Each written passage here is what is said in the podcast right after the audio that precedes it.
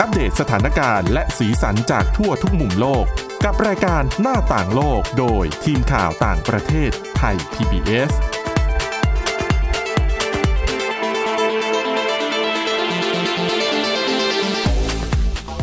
สวัสดีค่ะคุณผู้ฟังต้อนรับเข้าสู่รายการหน้าต่างโลกนะคะ ก็วันนี้เช่นเคยวันจันทร์นะคะ เราก็จะเน้นไปที่เรื่องราวในเอเชียนะคะ ในอาเซียนทั้งเป็นเรื่องที่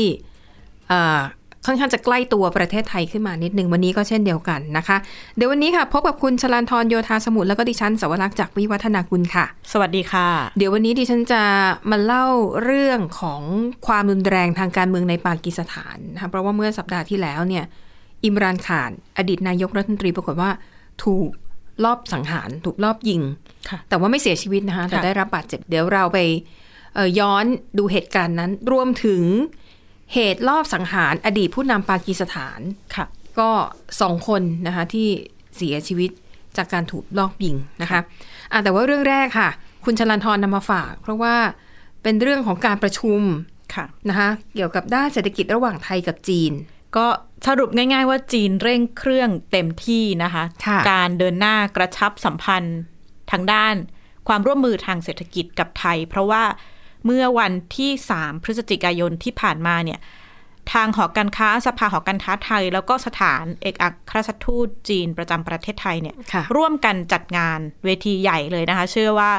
Thailand China Investment Forum อืมคนที่ไปเนี่ย คือนายกรัฐมนตรีไปเปิดงาน นายกรัฐมนตรีประยุทธ์อ่าพลเอกประยุทธ์จันทร์โอชาค่ะไปเปิดงาน แล้วก็ผู้เข้าร่วมมีทั้งจากประธานหอการค้ามี ส่งคลิปวิดีโอมาจากรองเออรัฐมนตรีด้านการค้าการลงทุนของจีนเลยทีเดียวส่งสารมาโดยตรงมาพูดกับเอ่อผู้เข้าร่วมประชุมส่วนใหญ่ก็จะเป็นนักธุรกิจไทยจีนที่เข้าไปร่วมนะคะ แล้วก็มีประธานหอการค้าไทยไปร่วม แล้วก็ท่านเอกอัครราชทูตจีนประจำประเทศไทยหานชื่อเฉียงอืมก็เข้าไปร่วมงานงานใหญ่ทีเดียวก็มีทั้งออนไลน์ทั้งออนไซต์นะคะค่ะเอ่อ พลเอกประยุจันทร์โอชาเนี่ยก็กล่าวเปิดงาน แล้วก็ย้ำว่าความสำคัญของการค้าการลงทุนของจีนนะคะ ต่อเศรษฐกิจไทยแล้วก็เนื่องจากครั้งนี้มันเป็นการจัดงานที่ครบพอดีในเรื่องของ 10 ปี ความเป็นหุ้นส่วน ความร่วมมือเชิงยุทธศาสตร์อย่างรอบด้านของไทยแล้วก็จีนท่านนายกก็เลยประกาศนะคะว่า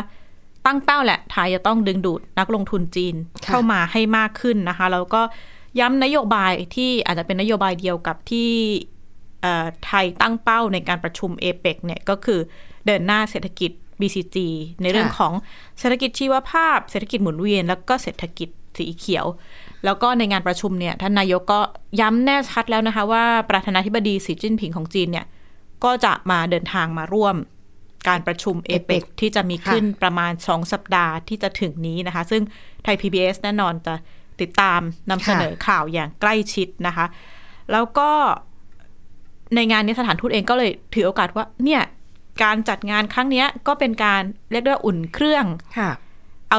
เอ่อประกาศว่าจีนเนี่ยสนับสนุนอืมไทยอย่างเต็มที่เป็นพี่น้องกันนะคะ แล้วก็เป็นค่ะงานที่ท่านทูตเรียกว่า kick start แล้วกันความอืมอุ่นเครื่องความสัมพันธ์ไทยจีน แล้วก็ค่ะแสดงการสนับสนุนของจีนอย่างแน่นอนในในในเวที เอเปกที่ไทยจะเป็นเจ้าภาพนะคะเอ่อ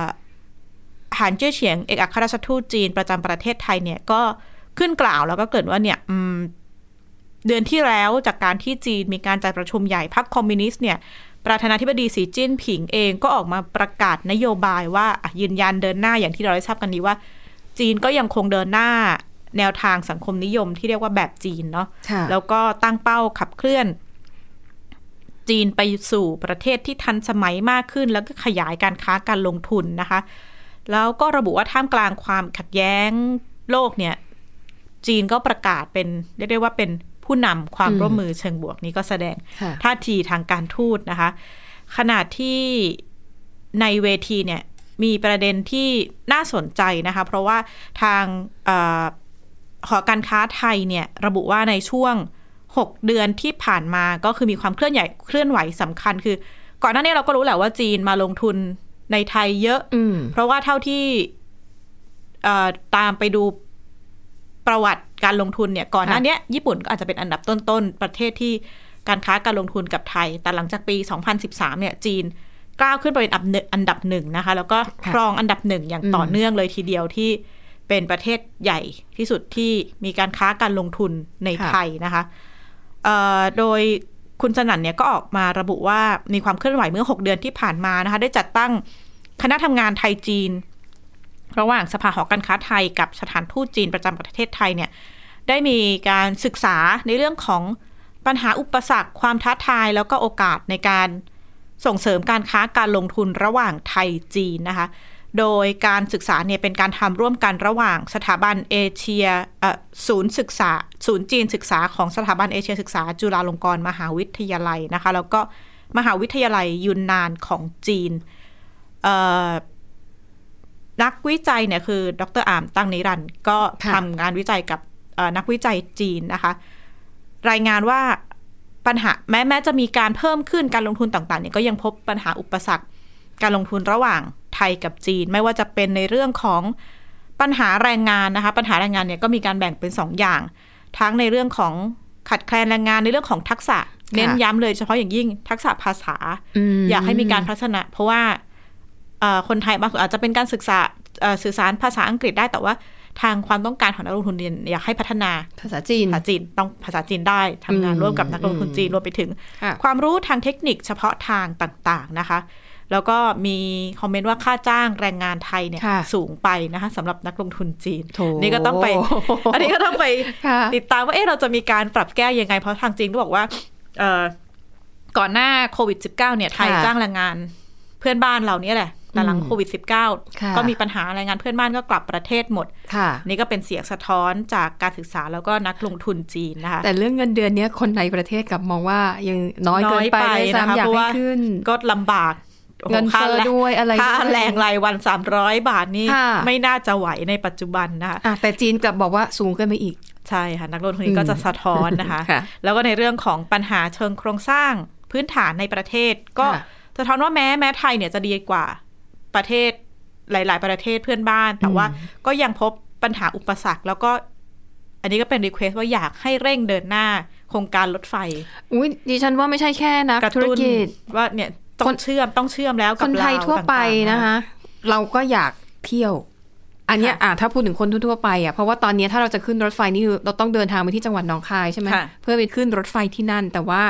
หลายคนก็ฝันว่าเนี่ยนะถ้าเชื่อมมาถึงแบบกรุงเทพหรือค่ะหัวเมืองเนี่ย เราขึ้นรถไฟแล้วก็แบบต่อเดียวเลยค่ะนะคะ ในขณะที่หลายคนก็มองว่าถ้าไทยนักวิชาการบางท่านบอกว่าถ้าไทยเนี่ย เราไม่สร้างรางรถไฟที่เชื่อมต่อมาจากจีนแล้วก็ลาวค่ะเนี่ย เหมือนกับเราก็จะเสียโอกาสค่ะอืมแล้วก็อีกข้อหนึ่งอันนี้น่าจะเป็นนักลงทุนหลาย ๆ ประเทศเนี่ยแหละในเรื่องค่ะของกฎระเบียบไม่เอื้อต่อนักลงทุนจีน การค่ะติดต่อสื่อสารยังมีข้อจำกัดต่าง ๆ นะคะ ในเรื่องของกฎหมายกฎระเบียบ แล้วก็เอ่อปัญหานโยบายการลงทุนของไทยทางจีนก็สะท้อนว่า ส่วนใหญ่เนี่ยยังเป็นภาพกว้าง แต่พอเป็นลงลึกบางบางภาคส่วนบางภาคธุรกิจค่ะก็ยังไม่ชัดเจน แล้วก็ มีการสะท้อนเรื่องปัญหาการถือครองซื้อที่ดินนี่ก็คงเป็นประเด็นหลักว่าประเด็นคงจะต้องไปร้อนค่ะคุยกันต่อไปนะคะว่าเอ๊ะถ้าจีน request มาขนาดนี้ จะให้จีนอย่างเดียวก็คงจะอืมไม่เหมาะสมหรือเราจะมีการวิธีการจัดการการเข้าค่ะถือครองที่ดินของนักลงทุนต่างชาติยังไงนะคะค่ะแล้วก็สุดท้ายจีนก็สะท้อนว่าในเรื่องของปัญหาอุตสาหกรรมบางประเทศเนี่ย บางประเภทเนี่ยเอ่ออุปสงค์ในไทยตามตลาดมีขนาด ไม่ใหญ่หรือว่าไม่ดึงดูดเพียงพอนี่ก็เป็นเอ่อเสียงสะท้อนในเรื่องของปัญหาอุปสรรคของการลงทุนระหว่างไทยค่ะจีน แต่ก็มีข้อเสนอที่ทางจีนก็เสนอมานะคะสามสี่ห้าข้อที่น่าสนใจก็เป็นทั้งในเรื่องของเอ่อให้ปรับปรุงกลไกความร่วมมือการค้าการลงทุนนะคะ ให้การเจรจาทั้งในในเรื่องของทางการ การใช้แพลตฟอร์มต่างๆ มีเครือข่ายที่เอ่อ มีประสิทธิภาพมากขึ้นระหว่างกลุ่มนักธุรกิจไทยจีนนะคะค่ะเสนอให้ขยายขอบเขตความร่วมมือทางด้านการลงทุนของจีนในประเทศไทยที่สอดคล้องกับยุทธศาสตร์ชาติหลายๆหลาย ๆ อย่าง ไม่ว่าจะเป็นอุตสาหกรรม 4.0 ระเบียงเศรษฐกิจ แล้วก็ให้ใช้ประโยชน์จากอาเซบในการขยายเขตการค้าเสรีค่ะจีนอาเซียนก็น่าจะเป็นเรื่องใหญ่อีกอันหนึ่งรวมไปถึงเสนอนะคะให้ มีการจัดตั้งรูปแบบนิคมอุตสาหกรรมคู่คือไทยจีนร่วมกันนะคะค่ะแล้วก็ย้ำในเรื่องของพัฒนาทรัพยากรเอ่อบุคคล อืมเขาค่อนข้างเข้าใจเพราะว่าถ้าถ้าถ้าหลาย ๆ ประเทศที่เรามองประเทศเพื่อนบ้านเราเนาะไม่ว่าจะเป็นลาวหรือว่าค่ะกัมพูชาเนี่ยอืมถ้าคุณสาวรักตามที่ฉันได้ก็ได้คุยกับเอ่อคนรุ่นใหม่ในลาวนะคะ ไปเรียนจีนแบบไปคือจิตเอ่อทางการจีนเนี่ยให้ให้ทุนไปเรียนไม่ใช่ใช่จีนไต้หวันพวกนี้เขาจะมีทุนการศึกค่ะษาให้ค่อนข้างเยอะมากเลยนะคะแล้วก็ใช้เรียกว่าส่วนใหญ่ส่วนหนึ่งเนี่ยพูดภาษาจีนเป็นค่ะ อีกภาษาที่พูดได้ เพราะฉะนั้นอืมจีนเขาก็ลุกหนักนะคะ เพราะว่าค่ะอย่างอย่างดิฉันเป็นนักข่าวเนี่ยเวลาไปทำงานเนี่ยเดี๋ยวนี้ถ้าไปงานสถานทูตจีนเนี่ยไม่มีไม่มีแปลภาษาอังกฤษหรืออะไรแล้วนะคะค่ะก็คือจัดเป็นงานเป็นภาษาไทยภาษาภาจีนษาไทยจีนไปเลย หรือบางทีเนี่ย ไม่แปลด้วยซ้ำเลยคือ จีนอย่างเดียวเลยหรจีนอย่างเดียวเราจะต้องแบบไปหาทางแปลเอานะคะ เพราะฉะนั้นค่ะก็น่าจะเป็นอีกภาษาหนึ่งที่นอกเหนือจากภาษาอังกฤษที่ถ้าคนรุ่นใหม่นักธุรกิจค่ะ ในอนาคตเนี่ยเราก็ปฏิเสธไม่ได้หรอกว่าจีนเขาลุกหนักแล้วเขามาแน่ในฐานะค่ะอะรายบุคคลเราก็จะแบบอะพัฒนาศักยภาพเรายังไงให้ค่ะแข่งขันได้นะคะ แล้วก็สุดท้ายรวมไปถึงอันนี้ก็น่าสนใจนะคะ ว่าจีนเนี่ยขอให้ ใช้แพลตฟอร์มการเจรจา จัดทำบัญชี WeChat อ่าดิฉันเข้าใจว่าไม่แน่ใจว่าในประเทศไทยเนี่ยเราสามารถดาวน์โหลด WeChat ได้หรือเปล่า ได้แต่ว่ายากมากที่จะค่ะจะ register ในไทยนะคะเพราะว่าต้องให้คนที่เคยใช้แนะนำ recommend ทีหนึ่งเพราะเพราะดิฉันก็แบบอืมเคยพยายามจะลงทะเบียนก็ยากก็ต้องให้เพื่อนที่จีนส่งค่ะอะไรมาให้เพื่อที่จะรอแต่อันนี้เขาก็ขอให้มีแบบการสื่อสารเป็นทางการใช้ช่องกลางที่ที่ที่ เรียกว่าแพลตฟอร์มใหญ่ที่สุดของจีนที่ใช้ไม่ว่าจะเป็น WeChat ค่ะ WeChat นี่คล้ายๆไลน์ไหมคะหรือว่ายิ่งกว่าไลน์อีกยิ่งกว่าเพราะว่าใช้ในเรื่องของ payment อ๋อ มันเป็น super app เลยใช่ใช่ต่างๆของจีนนะคะค่ะอันนี้ก็เป็นข้อเสนอเสียงสะท้อนของภาคธุรกิจจีนที่น่าจะต้องติดตามสำหรับภาคธุรกิจไทยที่ค่ะ แน่นอนแหละจะต้องเชื่อมการค้าการลงทุนกับจีนในอนาคตอย่างหลีกเลี่ยงไม่ได้นะคะ แต่ว่านอกจากภาพกว้างภาพใหญ่เนี่ยในเวทีประชุมเขาก็ยังมีการพูดคุยแยกย่อยเป็นเรียกว่าเป็นหัวข้อที่จีนให้ความสำคัญในเรื่องของการลงทุนนะคะ ไม่ว่าจะเป็นในเรื่องของเออความร่วมมือการค้าการลงทุนประเภทไฮเทคโนโลยีค่ะที่จีนก็ รุกรุกหนักมาก ๆ แล้วก็ในเรื่องของความร่วมมือ Smart Technology Park ก็คือนิคมอุตสาหกรรมที่ค่ะที่ใช้ในเชิงเอ่อเทคโนโลยีเข้ามาเกี่ยวข้องนะคะ รวมไปถึงความร่วมมือด้านสินค้าเกษตร แล้วก็เอ่อพวก New เทคโนโลยีแล้วก็เทคโนโลยีสีเขียวนี่ก็เป็นการแยกห้องย่อย ดิฉันก็ได้ไปฟังในเรื่องของความร่วมมือสินค้าเกษตรระหว่างไทยจีนนะคะ ทางเอ่อ ผู้แทนจากจีนเนี่ย คุณหวานต้าชวานนะคะ เป็นจากบริษัทเอ่อที่ทำในเรื่องของสินค้าเกษตรกวางตงที่จีน ขนาดใหญ่เลยทางเรื่องการค้าเรื่อง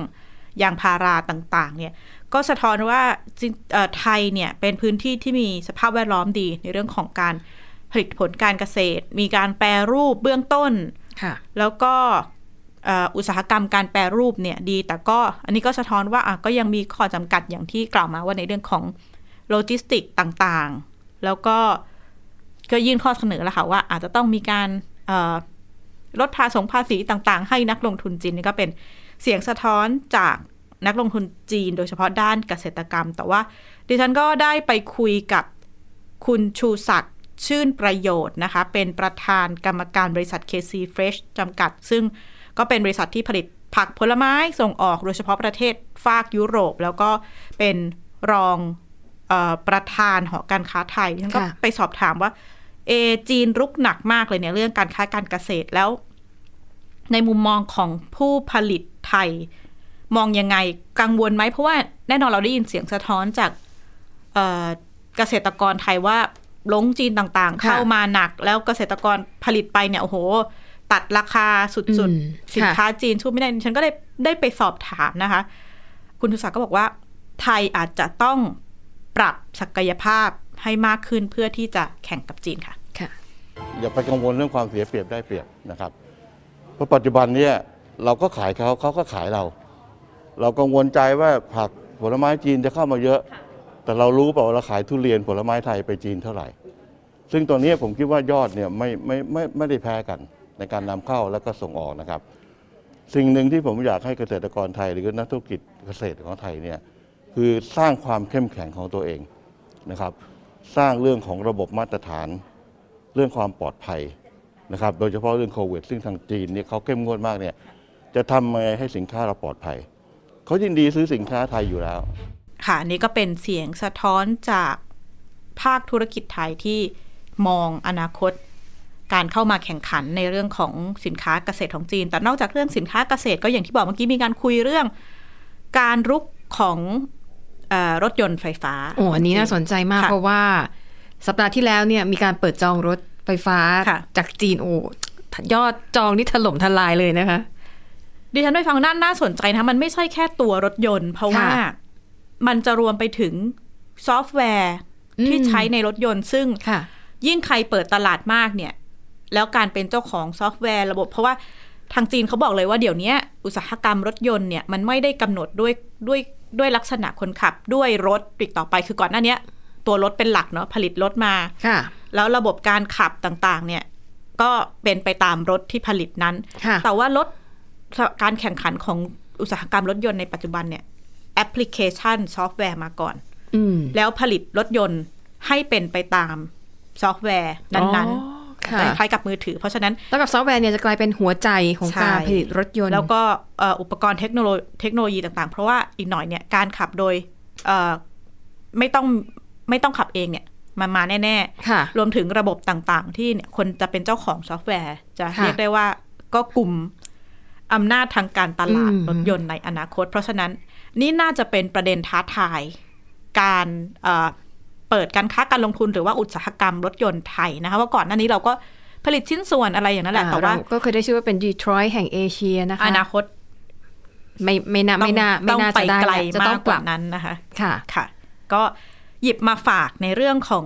เป้าหมายก็สรุปง่ายๆ คือ จีนมาแน่เนี่ยลุกหนักแน่ค่ะๆมาลงทุนหนักแน่ ๆ มีการเรียกร้องเออการสนับสนุนของภาคภาครัฐไทยในการที่เปิดนักลงทุนจีนเข้ามา ไทยเองเราจะวางนโยบายยังไงให้เรียกได้ว่าการจับมือกับพี่ใหญ่เนี่ยค่ะ เป็นไปอย่างที่เจนเขาเรียกวินวินเนาะหรือว่าเราก็อืมอาจจะไม่เสียเปรียบมากนักในค่ะการค้าการลงทุนกับจีนค่ะ แล้วในการประชุมครั้งนี้มีการพูดถึงเรื่องการเปิดให้ชาวจีนกลับมาท่องเที่ยวได้หรือยังอันนี้แบบคนไทยจำนวนมากเฝ้ารอเลยนะคะ นักท่องเที่ยวจากจีนเนี่ย อันนี้ดิฉันไปเรียกได้ว่าดิฉันคุยนอกรอบในหลาย ๆ เวทีนะคะค่ะ ก็มีเสียงสะท้อนว่าจริงๆจีนเองเนี่ยเขาก็อยากอยากมา ทีเดียวนะคะเพราะว่านักลงทุนค่ะนักลงทุนจีนเนี่ยหลาย ๆ คนก็คือแบบรอแหละอยากมาก็นน่าจะคาดหวังว่าน่าจะได้เห็นภาพค่อย ๆ ทยอยอืมลดข้อจำกัดต่าง ๆ แล้วก็คงค่ะจะได้เห็นภาพการเดินทางมาของอ่านักท่องเที่ยวนักลงทุนชาวจีนมากขึ้นค่ะ ค่ะ อะ นั่นก็เป็น ข้อมูลข่าวที่น่าสนใจนะคะคุณชลันทรนำมาฝากนะคะอะไปดูอีกเรื่องหนึ่งน่าสนใจเช่นเดียวกันค่ะเป็นเรื่องของอดีตนายกรัฐมนตรีของปากีสถานค่ะก็คืออิมรานข่านนะคะก็เพิ่งจริง ๆ เพิ่งพ้นจากตำแหน่งเมื่อเดือนเมษายนที่ผ่านมานี่เองนะ แต่ว่าจบลงมาแบบไม่สวยสักเท่าไหร่ เพราะว่าโดนลงมติไม่ไว้วางใจค่ะนะคะแล้วก็ยังโดน เรียกว่าอะไรนะ โดนอ่าคณะกรรมการการเลือกตั้งเนี่ยสั่ง ปลดจากค่ะการดำรงตำแหน่งทางการเมืองด้วยนะคะ ข้อหา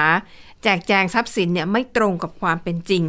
ปรากฏว่าหลังจากที่อิมรานขานเนี่ยนะคะ ถูกปลดจากตำแหน่งเนี่ยเขาก็เริ่มเดินสายประท้วง แล้วก็เดินสายไปทั่วประเทศเลยนะคะ เรียกร้องให้จัดการเลือกตั้งก่อนกำหนดค่ะเพราะว่าตามแผนเดิมเนี่ยเขาจะต้องอยู่ในวาระห้าปี แต่นี่อยู่มาได้ประมาณสามปี นะคะ แต่ว่ารัฐบาลปากีสถานบอกว่าเดี๋ยวปีหน้าจะจัดเลือกตั้ง แต่ว่าทางฝ่ายของขานเนี่ยต้องการให้จัดให้เร็วกว่านั้นค่ะทีนี้ประเด็นเนี่ยมันเกิดขึ้นก็คือว่าเมื่อสัปปลายสัปดาห์ที่แล้วเนี่ยนะคะ ระหว่างที่ขานเนี่ยกำลังอยู่บนขบวนรถแห่ค่ะแล้วก็เป็นขบวนประท้วง รถก็จะเคลื่อนไปช้าๆ ปรากฏว่าเขาถูกลอบยิงค่ะตรงจุดนั้นนะคะ แล้วก็นำไปสู่ความชุลมุนวุ่นวายทีเดียว แต่ต้องถือว่าเคราะห์ดี เพราะว่าขานเนี่ยถูกยิงที่ขาค่ะไม่เสียไม่เสียชีวิตนะคะ ก็ค่ะคือได้รับบาดเจ็บ แล้วก็ผู้ก่อเหตุก็ถูกจับตัวได้แบบทันควันเลย แต่ว่าเหตุการณ์นี้นะคะ ก็ทำให้มีผู้เสียชีวิตหนึ่งคนแล้วก็บาดเจ็บห้าคนค่ะนะคะ อันนี้ก็ถือว่าเป็นถือว่าเป็นข่าวใหญ่พอสมควรทีเดียว แต่ถ้าเป็นคนที่ติดตามการเมืองในเอเชียใต้ ในปากีสถานเกิดรู้สึกว่าก็ไม่ได้น่าประหลาดใจสักเท่าไหร่เหมือนเป็นเดจาวู เพราะว่าเหตุการณ์ในลักษณะเนี้ยเกิดขึ้นมาแล้วหลายครั้งนะคะ แต่ก่อนอื่นไปดูประวัติอิมรานข่านกันนิดหนึ่งสั้น ๆ น่าสนใจนะ จริงๆ อิมรานข่านเนี่ยเป็นคนที่โด่งดังมากที่สุดคนหนึ่งของปากีสถาน มาตั้งแต่ 20-30 ปีค่ะที่แล้ว ในฐานะกัปตันทีมชาติคริกเก็ตค่ะในเอเชียใต้เนี่ยนะคะ คริกเก็ตนี่เป็นกีฬาที่เหมือนแบบ เป็นกีฬาแห่งชาติอะค่ะ มันคือยิ่งใหญ่มากอะ แล้วปรากฏว่าขานในตอนนั้นเนี่ยเป็นกัปตันทีมแล้วพาทีมไปคว้าแชมป์โลก เป็นครั้งแรกและครั้งเดียวค่ะก็เลยได้รับการยกย่องว่า นี่แหละคือวีรบุรุษของชาตินะคะ แต่ว่าหลังจากที่นำทีมชาติไปคว้าแชมป์โลกมาแล้วเนี่ยเขาก็ถอนตัวเกษียณจากค่ะวงการกีฬา แล้วก็เข้าสู่วงการการเมืองก็คือตั้งพรรค PTI นะคะ คือตัวพรรคเนี่ยไม่ค่อยเท่าไหร่ สมาชิกในพรรคเนี่ย แทบไม่ชนะเลือกตั้งอะแต่มีตัวเขาแค่คนเดียวเนี่ยแหละที่ชนะเลือกตั้งนะคะค่ะจนกระทั่งปี 2018 ในที่สุดก็อะด้วยกลไกทางการเมืองอิมรานข่านได้ขึ้นมาเป็นนายกรัฐมนตรีค่ะนะคะ แล้วก็นโยบายเนี่ยค่อนข้างจะประชานิยมอืมนะคะแต่ว่าคนคนก็ค่อนจะค่อนข้างชื่นชมแหละค่ะเพราะคนได้ผลประโยชน์นะคะอะแต่ก็ปรากฏว่ามาประสบอุบัติเหตุทางการเมืองซะก่อน